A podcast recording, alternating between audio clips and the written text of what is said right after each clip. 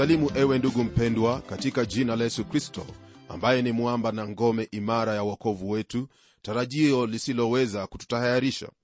Naam karibu kwenye mafundisho yetu yanayotoka kwenye kitabu hiki cha webrania ikiwa leo tuanzia kwenye aya ya 25 ya sura ya 12 hadi sura ya 13 aya yake ya 8 iwapo kuna jambo ambalo daima watu hawalielewi ni kuhusu habari za kupokea maonyo lakini kwa sababu ya kuikataa kweli kuhusu maonyo hayo mara nyingi tumejipata katika hali ambayo ni ya kutupa taabu nyingi na majonzi kweli kweli. Hawa wapendwa wa kiebrania kama vile wafahamu walikuwa na njia yao ya kuabudu hasa kwa habari za kutoa dhabihu na zile sherehe ambazo ziliambatana na ibada yao. Naye mwandishi amekuwa akiwahimiza kutenda hilo ambalo ni sawa katika maisha yao yani kutii maonyo ya mungu kwao kuhusu maisha yao mapya katika kristo yesu. Hili ndilo twalipata kwenye aya ya 25 ambapo neno la mungu latuambia hivi. Angalieni msimkataye yeye anenaye. Maana ikiwa hawakuokoka wale waliomkataa yeye aliyewaonya juu ya nchi zaidi sisi hatutajiepusha na yeye atuonyaye kutoka mbinguni. Ndugu msikilizaji kwa kuwa maneno yake yesu ni ya thamani sana tena ni ya kweli itakuwa busara kwetu kuyapokea na kuyatilia maanani sana elewa kwamba unapoyapokea maneno haya utapata manufaa katika maisha yako hapa ulimwenguni na hata katika ulimwengu ujao. Naam mwandishi anawaambia hawa wapendwa kwamba iwapo wale waliomsikia akinena juu ya nchi lakini wakakosa kumtii hawakuokoka. Je itakuwaje wale ambao wamemsikia akinena kutoka mbinguni na wakapuuza maneno yake unapofikiria habari za maisha ya watu au taifa la israeli msikilizaji utaona na kufahamu kwamba walipokosa kutii sheria ile waliopewa hali yao haikuwa nzuri na wala haijawa nzuri hata kidogo. Kwa zaidi ya miaka elfu mbili wamepatwa na kila aina ya shida taabu na majonzi ya kila namna. Haya yote yakisababishwa na jambo hilo moja ambalo nimelitaja yaani kutotii neno la huyo aliyenena juu ya nchi na hata kutoka mbinguni ni kweli kabisa ndugu yangu kwamba mara mtu anapokosa kuitii onyo yoyote ile hiyo huwa ni kuhatarisha maisha yake. Na zaidi sana hayo ambayo bwana ameyanena kwenye neno lake yani biblia. Na kualika ewe rafiki yangu ambaye wafikiri kwamba biblia siyo neno la mungu uchukue nafasi ya kulisoma neno hilo na kulitenda nawe utapata ushuhuda wa uhakika iwapo kweli neno hili ndilo neno la mungu au la haya ni yasemayo ndiyo ambayo bwana yesu kwenye kile kitabu cha injili ya yohana sura ya 7 aya ya 17 alisema kwamba mtu akipenda kutenda mapenzi yake atajua habari ya yale mafunzo kwamba yatoka kwa mungu au kwamba mimi nanena kwa nafsi yangu tu. Haya ni yasemayo ndiyo ambayo bwana yesu kwenye kile kitabu cha injili ya yohana sura ya 7 aya ya 17 alisema kwamba mtu akipenda kutenda mapenzi yake atajua habari ya yale mafunzo. Kwamba yatoka kwa mungu au kwamba mimi nanena kwa nafsi yangu tu. Hayo maneno ni yale ambayo kristo aliyanena kujihusu yeye mwenyewe. Je utakubali maneno ya watu bila ya kujihakikishia wewe mwenyewe? Sidhani kwamba busara yako ya kuruhusu kutenda jambo kama hilo. Basi ni vyema kwako pia kuhakikisha kila jambo kwani usipofanya hivyo nawe ulipuze neno hili na kukosa kulitii neno hili wewe utaokokaje? Aya ya 26 yaendelea kutwambia zaidi kuhusu sauti hiyo inenayo. Sikia neno hili lasemaje. Ambaye sauti yake ilitetemesha nchi wakati ule lakini sasa ameahidi akisema mara moja tena nitatetemesha si nchi tu bali na mbingu pia. Haya ambayo twasoma kwenye aya hii ni yale ambayo yalitendeka wakati ule ambapo wana wa israeli walikuwa wakipokea sheria zile kutoka kwa mungu kupitia kwa mkono wa musa. Wakati huo kulikuwepo na tetemeko la ardhi. Lakini hiyo haikuwa ndiyo mwisho kwani ameahidi kwamba mara moja tena ataitetemesha nchi pamoja na mbingu. Je una habari kwa nini mungu atafanya kama hilo? Nitakupa jibu wakati ambapo mungu atatetemesha nchi pamoja na mbingu itakuwa kudhihirishia ulimwengu kwamba kuna hayo ambayo yanaweza kutetemeshwa na kuna yale yasiyoweza kutingisika kutikiswa au kutetemeshwa na moja kati ya hizi ni hiyo imani uliyo nayo katika yesu kristo mwana wa mungu aliye hai. Yeye ndiye mwamba ambao ni pumziko letu ni mwamba wa kale ulio imara usioweza kutikisika hata milele katika historia ya ulimwengu kuna wengi ambao wamekuwepo. Wakuu na wenye sifa majemedari viongozi shupavu na wengi zaidi. Ila hatuwasikii isipokuwa kwenye maktaba. Lakini kuna huyu aliyetembea galilaya alikuwa kama mtu wa kawaida hakufyatua risasi hata moja wala hakubeba mkuki au upanga ili kupigania hilo lililomleta. Alionekana kwamba amekufa kifo cha aibu na kushindwa lakini katika ulimwengu wote hakuna aliyenena maneno aliyoyanena na ukichanganya majeshi ya mataifa yote tangu wakati wa tawala ya kirumi hadi leo hii hakuna mtu hata mmoja aliye na wafasi waliojitolea kama yeye ambao hawakushurutishwa na yeyote. Hakuandika kitabu chochote lakini vitabu ambavyo watu wameviandika kumuhusu ni vingi mno na bado vyaendelea kuandikwa ameyabadilisha maisha ya watu wengi kote ulimwenguni kuliko jela zote ambazo zimeundwa na mwanadamu. Huyo mwenzangu siye mwingine bali ni yesu kristo wa nazareti. Mtumaini huyu nawe utakuwa salama wakati ambapo mungu atatetemesha ulimwengu huu. Aya ya 27 nayo yasema hivi lakini neno lile mara moja tena ladhihirisha kuhamishwa vile viwezavyo kutetemeshwa kama vitu vilivyoumbwa vitu visivyoweza kutetemeshwa vikae. Mpendwa msikilizaji kwa hili ambalo neno la mungu latwambia hapa ni kwamba ni vyema uangalie msingi wa maisha yako umeyaweka wapi. Kama wafahamu vema kabisa wakati ambapo kuna tetemeko kuna vitu vingine ambavyo hubomoka na haviwi tena. Hasa nanena kuhusu hali ya imani yako kuwa na imani ni sawa lakini sehemu ambayo wafanyia imani yako kuwa msingi ndiyo yenye maana sana. Je imani yako umejaribu na kuthibitisha kwamba i kwenye msingi ulio imara au umejenga kwenye mchanga ambao hauwezi kukupa msingi wowote ule? Umejenga imani yako juu ya huo mwamba wa kale mwamba ulio imara ambaye ni yesu kristo? Kumbuka hili lingine lolote litaondoshwa lakini mungu yuadumu milele na milele neno lake ladumu hata milele na ufalme wake wa milele ambao wenyeji wake ni waumini utadumu milele pia. Je wewe upo wapi? Unategemea nini au nani mwenzangu ili akuvushe na kukuingiza katika ufalme huo?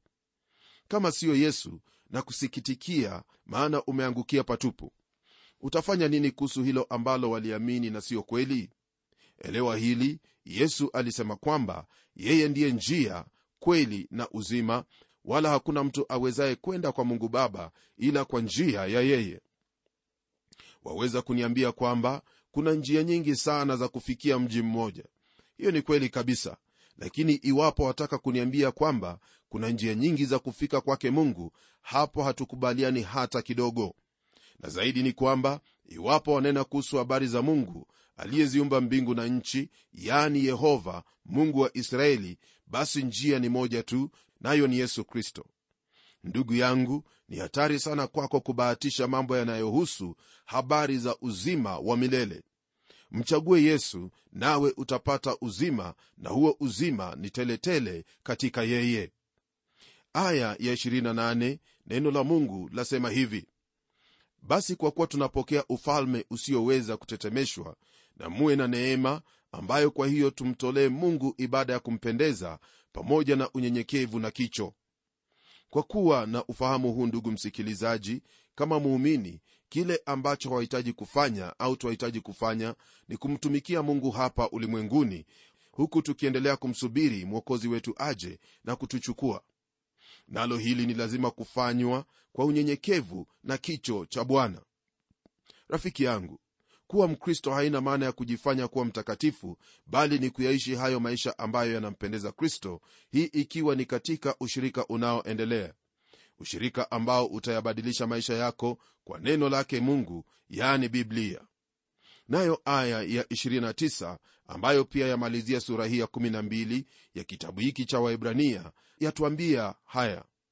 Maana mungu wetu ni moto ulao. Msikilizaji hili andiko lipo kwenye biblia na ni vyema kwako kulikubali au kulikataa.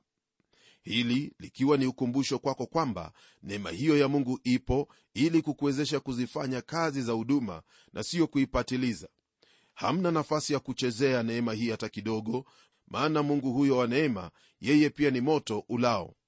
Sasa tunapogeukia sura ya 13 twaingia kwenye sura ya kumalizia mafundisho yetu yaliyoko kwenye kitabu hiki cha webrania hasa kile ambacho nataka ufahamu ni kwamba sura hii ya 13 ni sura ambayo yazingatia upendo. Sura ile ya 11 ilizingatia imani nayo sura ya 12 ikajishughulisha sana na swala la tumaini huku sura la kumi likiwa limeshughulikia jinsi ambavyo kuna faida na baraka katika kumwamini yesu kristo. Kipengele cha kwanza tutakachojifunza kutoka kwenye sura hii ya 13 ni maisha ya siri ya muumini neno la mungu lasema hivi kwenye aya ya kwanza. Upendano wa ndugu na udumu. Licha ya kuwa huyu mwandishi alikuwa akiwaandikia waibrania fahamu kwamba kuna mengi sana ambayo twajifunza kutoka kwenye waraka huu maana sote tu watoto wa mungu kwa imani katika kristo yesu.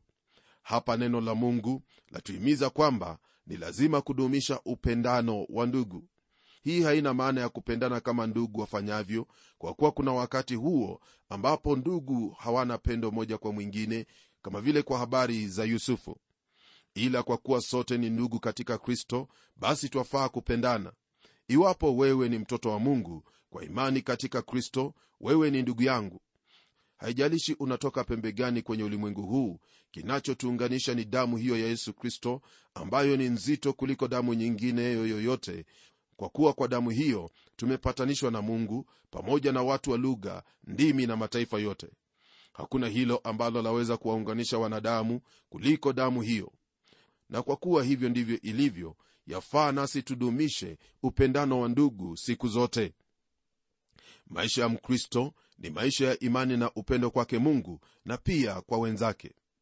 Aya ya pili yatwambia hivi msisahau kuwafadhili wageni maana kwa njia hii wengine wamewakaribisha malaika pasipo kujua.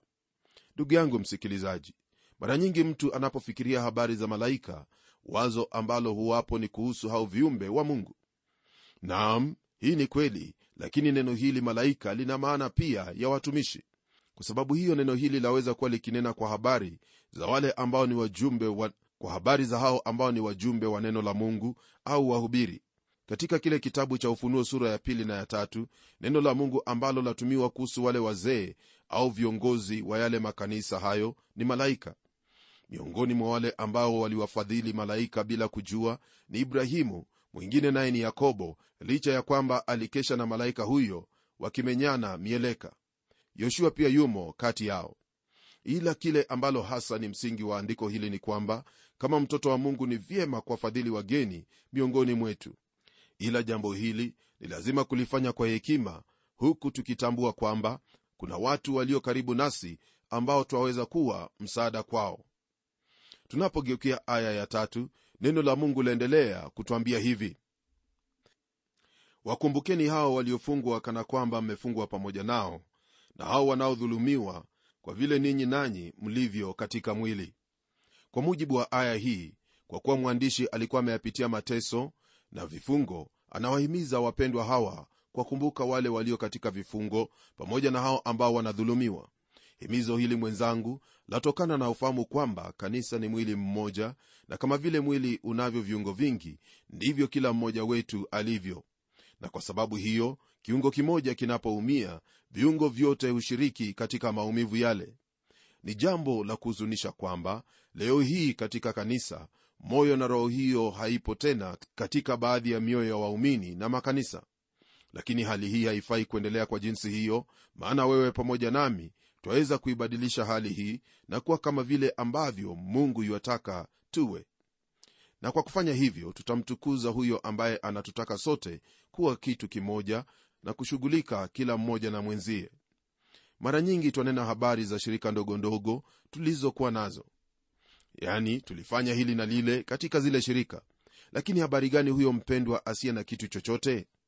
Naam ni vyema kurauka kutoka kwenye usingizi na kuyafanya hayo ambayo yanatupasa kuyatenda bila ya kumsubiria yeyote maana yesu yu pamoja nasi. Hili ndilo twaliita pendo la wandugu na siyo jambo lingine.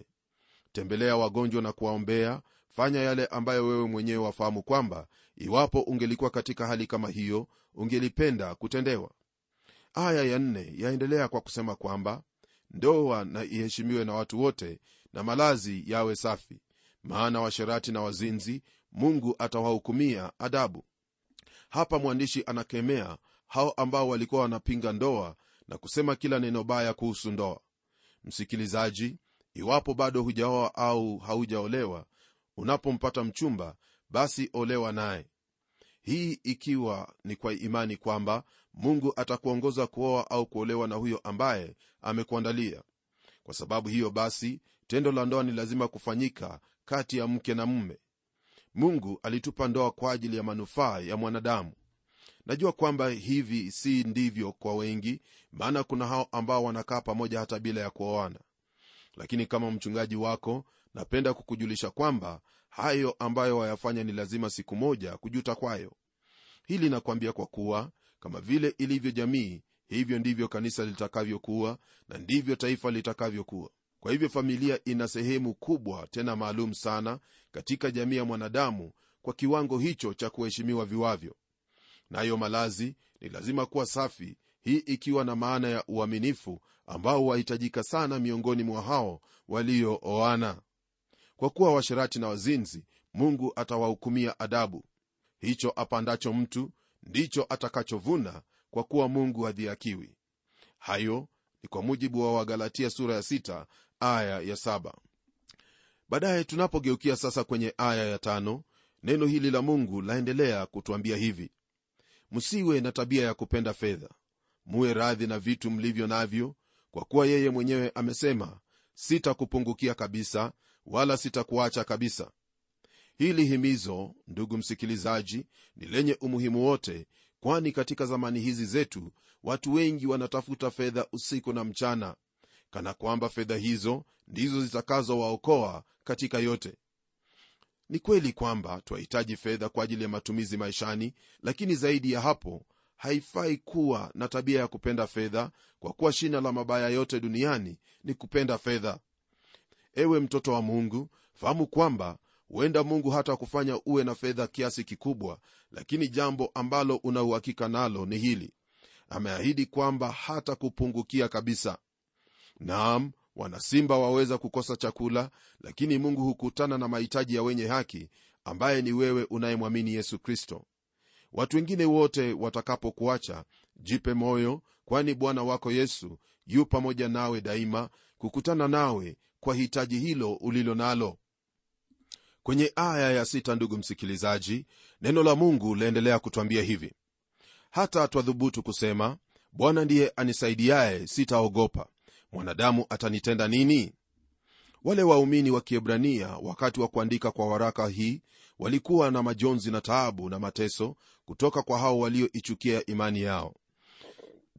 Naye mungu anawahimiza na kuwatia moyo kwa kuambia kwamba yeye ndiye msaidizi wao na wala hawatapungukiwa baada ya kuona jinsi ambavyo muumini anavyofaa kuishi tunaendelea kwenye aya ya saba ambapo neno la mungu latuingiza kwenye kipengele kinachohusu maisha ya muumini katika jamii.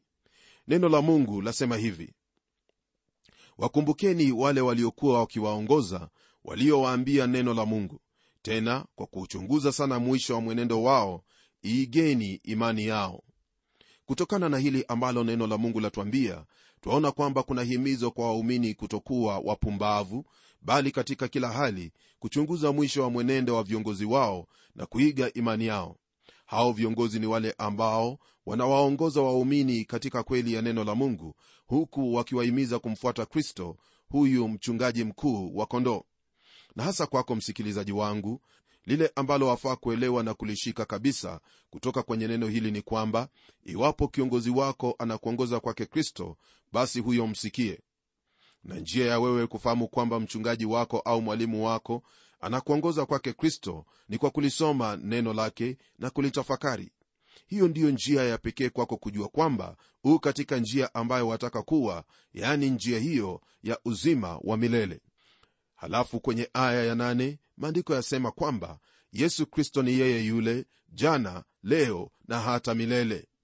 Rafiki yangu kama vile waona jinsi majina hayo ya yesu yamepangika hiyo siyo kwa ajali hata kidogo maana katika neno la mungu hakuna ajali. Jina hilo yesu ni lile ambalo lawakilisha hali yake kama mwanadamu nalo kristo ni jina ambalo lanena kuhusu uungu wake yesu ndilo jina ambalo lamshirikisha na kumuunganisha na mwanadamu na pia kumtambulisha kama mtu wa ajabu aliyewahi kuishi katika ulimwengu huu. Msikilizaji hakuna mwingine ambaye ni kama yesu. Naye unapomuiga hautakuwa na hali ya kuvunjika moyo maana mungu yuwakutaka uwe kama yeye kwa kuwa kristo ndiye mkamilifu katika kila njia na hali.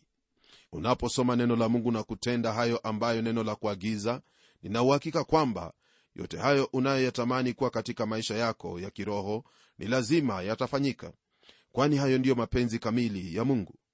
Lililopo ni wewe kuwa mtii kwa bwana wako katika yote nawe utayaona haya yakitendeka na moyo wako utafurahi na kumtukuza bwana. Na kwa hayo hebu tuombe pamoja.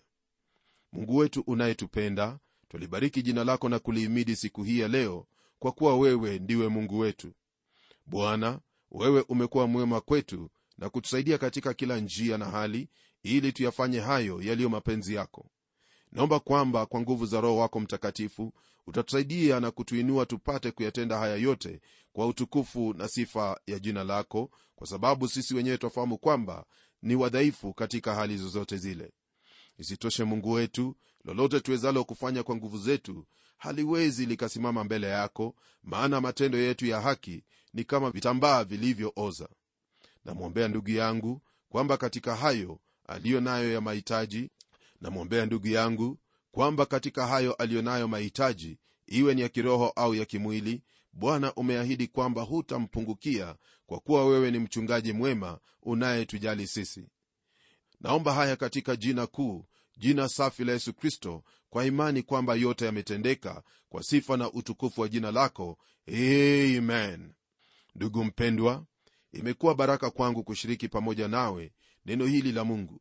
Ninao uhakika bwana amenena nawe na kwamba utayatilia mkazo haya maneno ambayo tumejifunza leo hii kwa utukufu na sifa ya jina lake. Na kwa hayo nakutakia heri katika yote utakayoyatenda ya kumtukuza mungu wako. Na hadi tutakapokutana tena kwenye kipindi kijacho mimi ni mchungaji wako jofrey wanjala munialo na neno litaendelea.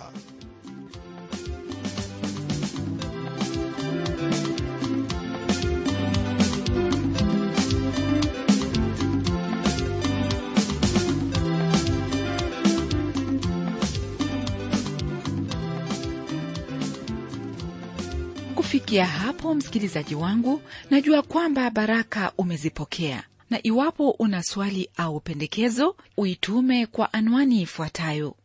Transworld radio sanduku la posta ni 21514 nairobi kisha uandike code namba ambayo ni 00505 kenya. Nitarudia tena.